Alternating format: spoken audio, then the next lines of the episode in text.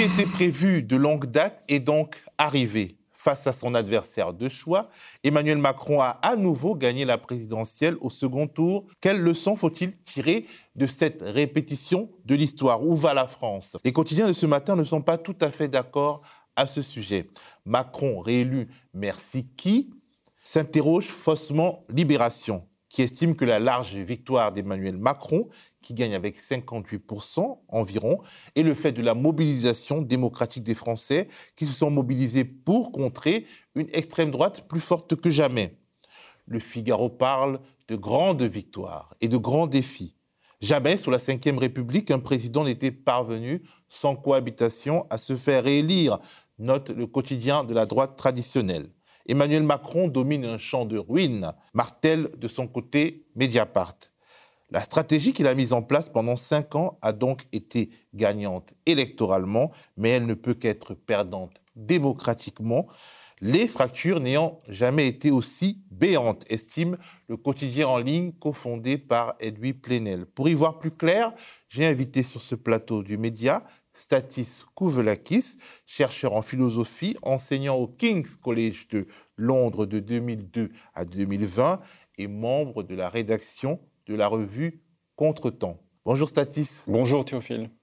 Alors Emmanuel Macron commence-t-il ce nouveau mandat 2022-2027, donc Macron saison 2, affaibli ou renforcé Bon, c'est un peu comme le verre à moitié plein ou à moitié vide. Hein. Je crois que la principale force de Macron, c'est la faiblesse de ses adversaires. Hein. Faiblesse relative, il faut dire. Hein. Donc euh, tout dépend un peu de où on se place.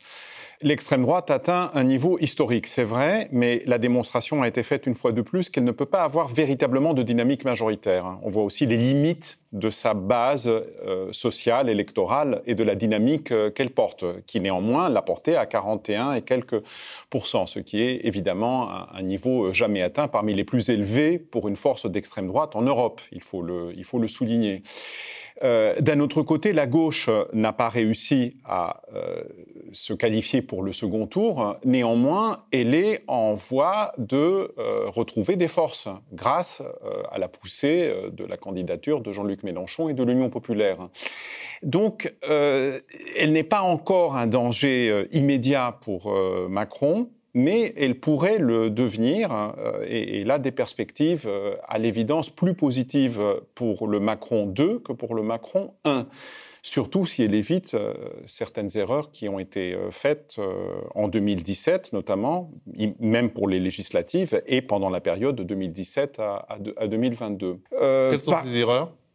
eh bien, je crois qu'en 2017, les législatives ont été clairement loupées pour la France insoumise.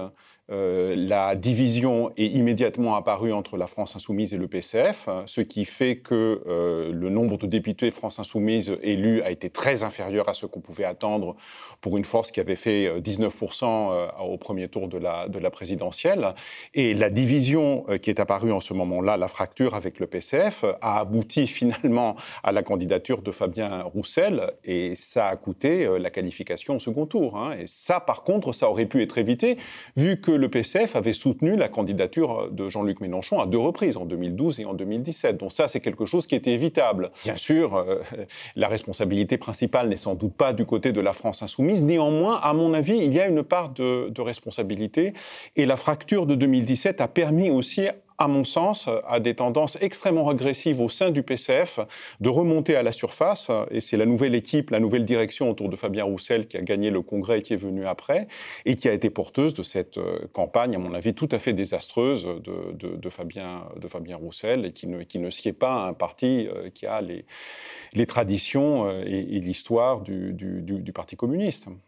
Tu avais publié entre les deux tours un article dans la revue Contretemps martelant le principe du ni Macron ni Le Pen, et évoquant un concept qui m'a saisi, l'antipolitique de la peur. C'est quoi l'antipolitique de la peur Et est-ce que nous avons eu finalement un second tour dépolitisant hum, alors, la politique de la, de la peur visée, en fait... L'antipolitique de la peur. Oui, l'antipolitique, pourquoi? Parce qu'il euh, il y a une manière, il y a une sorte d'injonction euh, à faire barrage à Marine Le Pen pour euh, le camp qui est euh, le camp, le camp d'en face, et avant tout au sein de la gauche, qui, à mon avis, est, justement dépolitisante. C'est-à-dire que le, vote Le Pen et le phénomène Le Pen est agité comme un épouvantail et on ne comprend pas quels sont les véritables ressorts en fait de la dynamique du vote, du vote Le Pen. Et ça, à mon avis, pour la gauche, pour la gauche radicale, c'est grave si on s'engage dans cette, euh, si on s'engage dans cette voie. C'est-à-dire si on crie simplement au fascisme. Alors je ne nie pas du tout que euh, les racines de Le Pen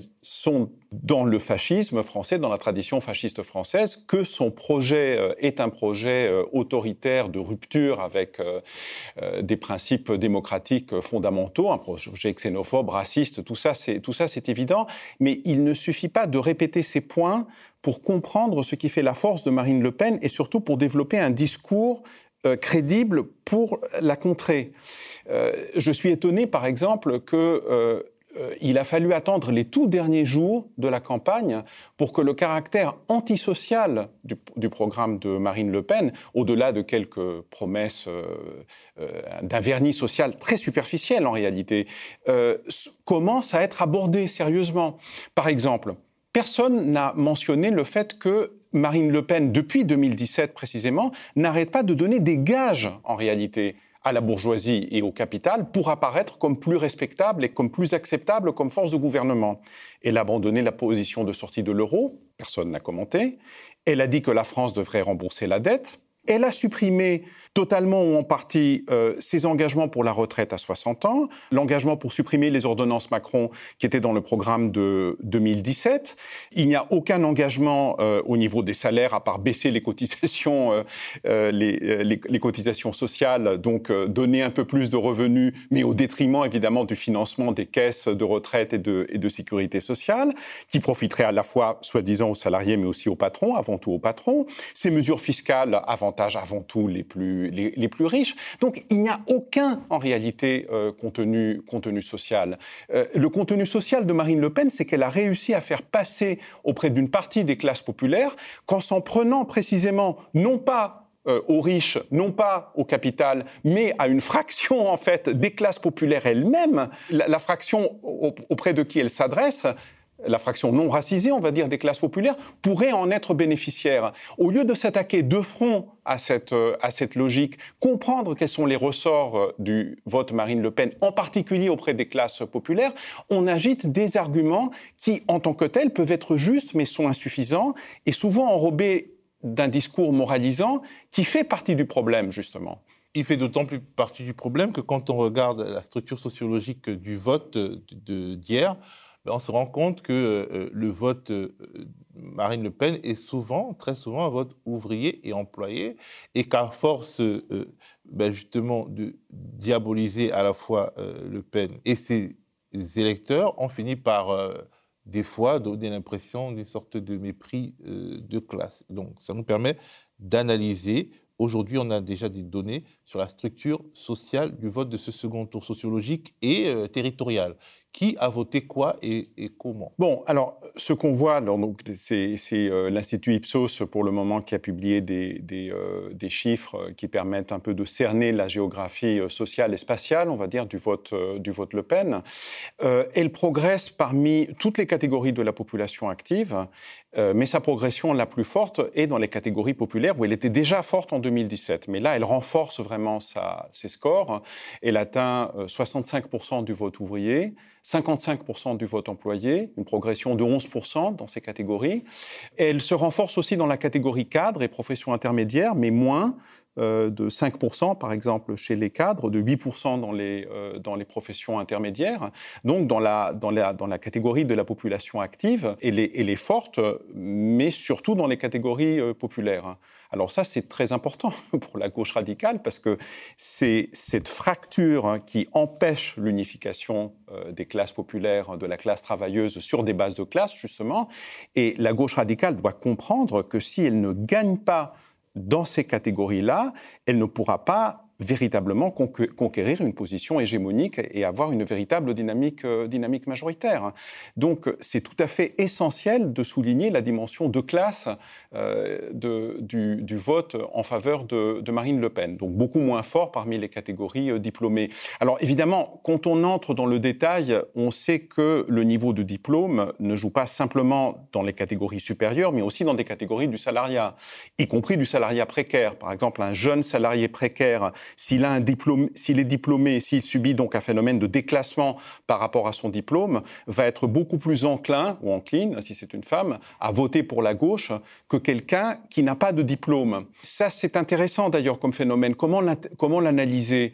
Euh, Il y a une analyse, à mon avis, fausse qui consiste à dire que plus les gens ont fait d'études, plus ils sont éclairés. À mon avis, c'est une, ce n'est pas la manière juste de voir les choses. Enfin, ça peut jouer, mais c'est pas, pas l'essentiel, à mon avis. Il y a l'idée euh, euh, qui fait partie d'ailleurs d'une vision de classe biaisée que euh, seuls des gens non éduqués, donc culturellement arriérés, euh, voteraient pour l'extrême droite. Il y a une autre manière de voir la, chose qui me paraît plus intéressante, qui est celle que la sociologie permet de voir, qui est de dire que quand on n'a pas un diplôme, on est euh, désavantagé dans le marché du travail, donc encore plus en position de concurrence par rapport à des groupes sociaux très proches en réalité, mais qui sont perçus comme des concurrents directs en quelque sorte.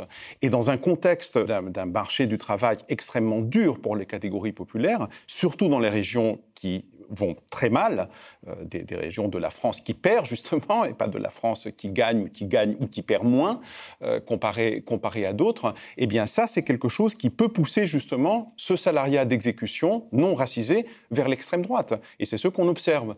Par contre, dans des régions plus dynamiques et dans des fractions du salariat qui sont plus diplômées, donc qui ont plus de cartes en quelque sorte pour espérer pouvoir s'en sortir dans le marché du travail. Ce phénomène de concurrence, de ressentiment, de conscience triangulaire, comme on dit, c'est-à-dire où on, on se définit peut-être même avant tout par rapport à ce qui est en dessous de soi ou comme ce qui apparaît comme un concurrent direct mais très proche finalement, eh bien ça joue moins justement. Et donc là, il y a des phénomènes, des, comportements euh, politiques et électoraux qui sont plus favorables pour, euh, pour la gauche. Le fait est, en tout cas, et ça, ça permet d'introduire la dimension spatiale du, vote, on l'a vu au premier tour, euh, la gauche progresse dans les grandes villes, L'électorat Mélenchon fait preuve d'un dynamisme très important dans les grands centres urbains et dans la périphérie proche des grands centres urbains, à la fois dans les zones où vivent massivement des catégories populaires racisées, mais aussi dans les centres-villes, mais aussi dans les grandes villes euh, universitaires.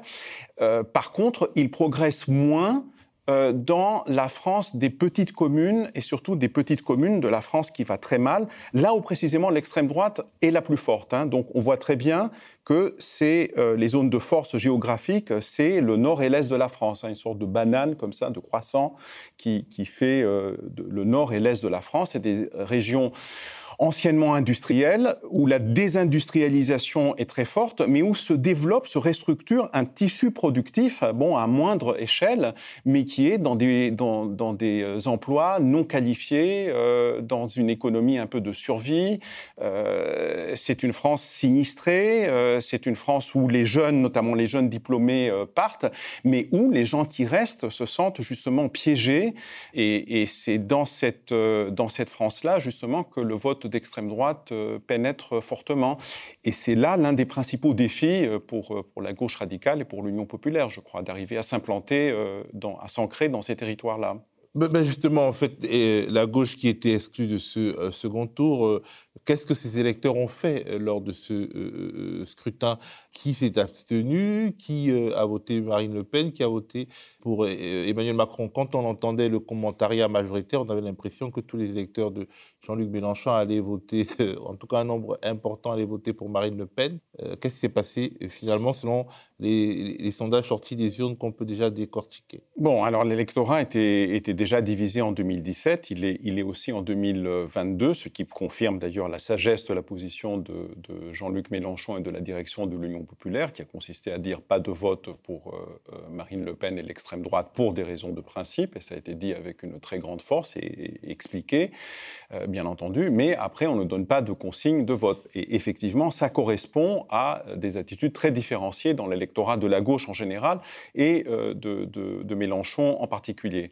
Alors, on a voté pour Macron, mais nettement moins qu'en 2017. Hein. Il y a 10 points de moins. J'ai regardé il y a les chiffres de l'IFOP et les chiffres d'Ipsos qui montrent que euh, le vote Macron a reculé à la fois dans l'électorat Mélenchon et dans l'électorat de Jadot, si on compare cet électorat par rapport à l'électorat de Hamon en 2017. Hein. Le recul même dans l'électorat euh, Jadot par rapport à Hamon est plus important que dans l'électorat Mélenchon, presque 14 ou 15 points. Donc il y a à peu près 42 selon les deux instituts, des électeurs de, électrices de, Mélenchon qui ont voté pour Macron, pour faire barrage, bien entendu, à, Le Pen. Alors, le reste, c'est euh, réparti entre l'abstention, le vote euh, blanc ou, nul, euh, autour de entre 40 et 45 selon les, selon les instituts, et le vote Le Pen. Alors, le vote Le Pen, dans les deux instituts, est autour de 13-14% hein, des, électeurs. Euh, il augmente, selon l'Institut Ipsos, qu'il avait placé très bas en 2017. Il passe de 7 à 14 selon Ipsos. Et il se maintient à peu près stable autour de 13-14 euh, selon les chiffres de, l'IFOP. Hein. ça pour avoir une, une image. Il est intéressant de voir que 7% selon Ipsos de l'électorat Jadot a également voté pour Marine Le Pen. Bah, du coup, ça remet en cause un peu les clichés euh, sur euh, les rouges bruns de la France insoumise et les verts purs euh, de LV anti-fascistes qui seraient tous allés les doigts sur la couture du pantalon voter pour Emmanuel Macron. Tout à fait. Mais, mais si on regarde la répartition sociologique, on peut penser qu'une partie de l'électorat populaire qui a voté pour Jean-Luc Mélenchon et pour Yannick Jadot, il faudrait-il préciser de l'électorat populaire non racisé qui a voté pour ces deux candidats, s'est reporté pour, euh, sur, Marine Le Pen au second tour, ce qui montre à quel point le vote euh, pour euh, l'extrême droite et pour Marine Le Pen en particulier a une puissance d'attraction dans ces, dans ces catégories socio-professionnelles qui sont cruciales, qui sont au cœur littéralement de tout projet de, de, gauche et en particulier de gauche de transformation et de rupture, comme, bah alors, en parlant d'un électorat racisé qui a voté euh, massivement pour euh, Marine Le Pen, et ça pour la première fois, euh, c'est celui des Outre-mer, notamment la Martinique, la Guadeloupe et, Guyane. Et la Guyane, pour Mayotte, c'était déjà un territoire qui votait beaucoup pour Marine Le Pen, mais cette fois-ci, donc, la Caraïbe, si on peut dire, vote franchement pour Marine Le Pen. Cette progression donc du RN sur des terres marquées par l'histoire de l'esclavage et, du colonialisme, elle est inédite et elle bouscule aussi les catégories euh, qu'on a tendance à agiter. Je crois que ces, ces, territoires sont en état de révolte, hein, tout simplement, contre ce qui vient de la, de la métropole. Hein. Alors, c'est pas, pas exactement... Contre Emmanuel Macron, parce que Marine Le Pen aussi, elle vient de la métropole, et euh, les clivages politiques... Oui, euh, mais elle apparaît comme une force anti-système. C'est un vote anti... Là, là, pour le coup, c'est vraiment un vote anti-Macron qu'on a fait. Hein. Là, la logique du barrage anti-Macron a, véritablement fonctionné bon, avec des taux d'abstention extrêmement élevés, hein, de toute façon, mais ils étaient déjà élevés au, premier tour. Sauf qu'au premier tour, ça s'est euh, euh, traduit par un vote très fort pour euh, Mélenchon. Et là, au deuxième tour, ça se traduit par un vote très, fort pour, Marine Le Pen. Donc, on va voter pour des candidats qui sont contre le, pouvoir en place. Alors, bon, c'est plus cohérent, évidemment, quand c'est pour des candidats de gauche progressistes, de rupture, comme, comme Mélenchon. Mais, mais on voit qu'on n'hésite pas euh, même si je, ne pense pas qu'en termes de, vu les taux d'abstention, euh, euh, c'est quand même à un moindre degré, mais néanmoins, on n'hésite pas à voter, oui, pour une candidate ouvertement raciste et, xénophobe, tellement le rejet du, pouvoir en place est, puissant. Il faut prendre la mesure de ce qui s'est passé sur le front social hein, dans ces territoires ces dernières années, hein, des, mouvements le GIGN qui a été envoyé. Exactement, la répression, les, les revendications sociales, les caractères que le refus justement des restrictions et des contraintes sanitaires a pris, qui était aussi un, refus contre un pouvoir qui a laissé faire avec le chlordécone, par exemple, et qui après euh, euh, reste euh, droit dans ses bottes concernant les, contraintes sanitaires. Ça ne passe pas du tout quand les, quand les gens ont été traités de cette, de cette, de cette façon. Donc il y a effectivement une situation situation euh, post-coloniale avec des séquelles extrêmement puissantes qui est encore là, qui structure le paysage social, humain, mental dans ces, dans ces territoires et qui trouve sa traduction dans ces votes de rejet extrêmement puissants. Alors, que penser de la possibilité de législative érigée en troisième tour? Finalement, c'est à gauche que ce troisième tour a été théorisé en premier, mais on a vu que l'extrême droite le fait aussi, peut-être dans une position un peu plus difficile, on va en parler. Mélenchon, Premier ministre, est-ce que tu y crois? Bon, alors, euh, la marche est haute, hein, ça il faut le dire. Jusqu'à présent, et en particulier depuis la réforme du quinquennat, euh, on a vu que euh, l'abstention pour les législatives augmentait encore plus, atteignait des, niveaux 55%, je crois, en, 2010, en, en 2017. Cette abstention atteint avant tout les catégories qui peuvent voter pour la gauche, et, notamment pour, euh, pour Mélenchon. Euh, elle donne une surprime euh, au camp qui a remporté l'élection présidentielle. Ça aussi, c'est clair. Donc Macron part avec un avantage quand même compétitif. Là, il sera intéressant justement les législatives seront un vrai test pour lui pour voir dans quelle mesure il sort effectivement renforcé de ce scrutin et dans quelle mesure les 58%, qui sont de toute façon un, recul de 8 points par rapport au, score de 2017, sont une victoire par défaut. Hein. Ça, ça, permettra de, fixer la barre. Moi, je crois que ce qui est certainement jouable euh, pour euh, l'Union populaire et pour la gauche, surtout si elle s'arrive à s'unir avec une clarté euh, programmatique et politique. Hein. Ça aussi, c'est important. Hein. C'est pas simplement une accoler, racoler des logos. Hein. Là, aujourd'hui, déjà, Mélenchon raison. ELV accepte de, concourir sous la, bannière de l'avenir en commun. Le PCF euh, est en discussion avancée. Et, et, même au PS, certains acceptent le principe, euh, finalement, de de, se soumettre à ce programme-là, qui est un programme de radicalité, ce qui revient à remettre en cause les lois El Khomri et à liquider enfin l'héritage du hollandisme qui a accouché du macronisme. Tout à fait. C'est ça, en, en, réalité, c'est ça le message clé qu'il faut passer. Et là, il y a la possibilité d'une véritable dynamique à gauche, je crois. C'est effectivement. Euh, Alors, les sondages montrent qu'une majorité de Français espèrent une cohabitation juste après l'élection présidentielle. Alors, euh, les pays voisins de la France vont encore dire euh, c'est sacré oui, français. Mais ce n'est paradoxal qu'on a parce que la victoire de Macron, il faut le dire, est quand même essentiellement une victoire par, par défaut. Euh, et elle est encore plus une victoire par défaut, je pense quand même maintenant, compte tenu de la tripartition du paysage politique qui s'est affirmée en 2022. Ce n'était pas le cas en 2017, hein. ça il faut le dire, il y avait une quadripartition hein, avec quatre candidats qui étaient très proches, entre 20 et, 23% des suffrages au premier tour. Là, on a une tripartition de l'espace politique avec trois pôles qui se dégagent très nettement et la gauche qui est en train de retrouver des forces, hein, elle, a, quand même progressé de plus de 4 points par rapport à 2017 au, au premier tour et surtout il y a une force qui se présente comme une force porteuse d'une véritable dynamique à gauche hein, autour de, l'Union populaire.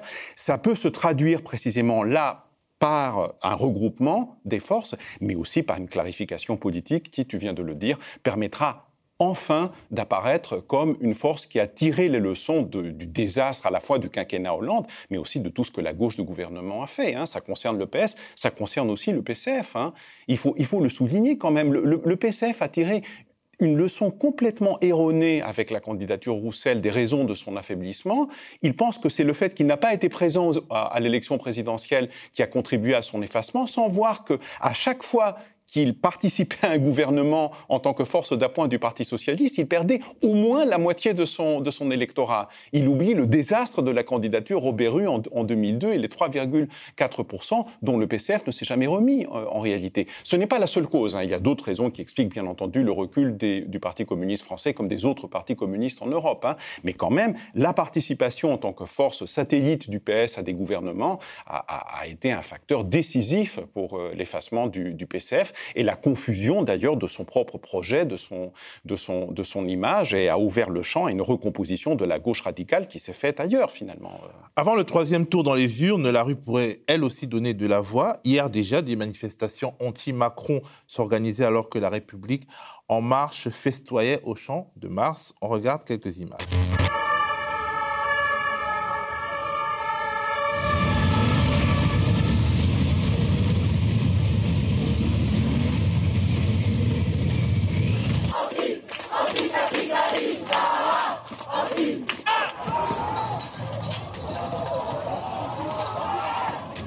Après les Gilets jaunes, le mouvement de lutte contre la contre-réforme des retraites est dans un contexte où Emmanuel Macron promet un renforcement des effectifs de police et de gendarmerie.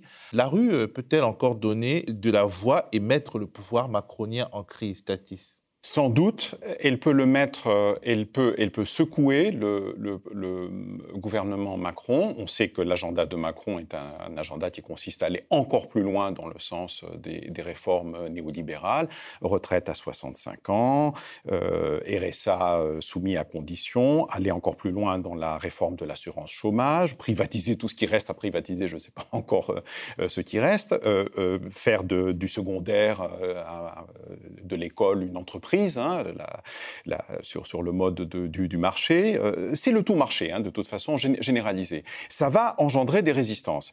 Euh, le fait que euh, Macron gagne par défaut, le fait, la tripartition de l'espace politique, le fait qu'il est minoritaire en réalité, que c'est un projet qui est minoritaire, le bloc bourgeois, comme Palombarini et Amable l'ont montré, est un, projet qui vise à, forcer, par le biais des institutions, l'électorat pour qu'un bloc minoritaire puisse remporter des élections. C'est exactement ce qui s'est passé euh, hier, justement. Donc, il y a effectivement la possibilité de les secouer, mais on arrivera véritablement à inverser la vapeur que s'il y a une alternative politique. C'est euh, l'obstacle auquel se sont heurtées toutes les résistances sociales jusqu'à présent, hein, y compris les mouvements sociaux très puissants qui ont marqué euh, le quinquennat Macron au moins jusqu'à la crise du, Covid. ça a été précisément ça, c'était que ça n'a pas pu s'articuler avec, une, avec une dynamique au niveau politique suffisamment crédible. Donc, euh, il faut tenir les deux bouts, euh, le bout des résistances sociales, des luttes, des mobilisations, mais aussi celui de la construction d'une véritable dynamique. Et, il faut bien voir que là, un cercle vertueux peut s'engager. Hein. C'est-à-dire il faut voir que euh, si on a le sentiment qu'effectivement à gauche on progresse, qu'il y a une dynamique, qu'il y a une perspective et une véritable alternative qui est en train de se construire, c'est quelque chose qui renforce aussi les mobilisations sociales et les luttes sociales sans, se substituer à elle, bien entendu. Merci beaucoup, Statis Kouvlakis, philosophe, chercheur indépendant, venu décrypter avec nous ce second tour qui euh, annonce des combats à venir.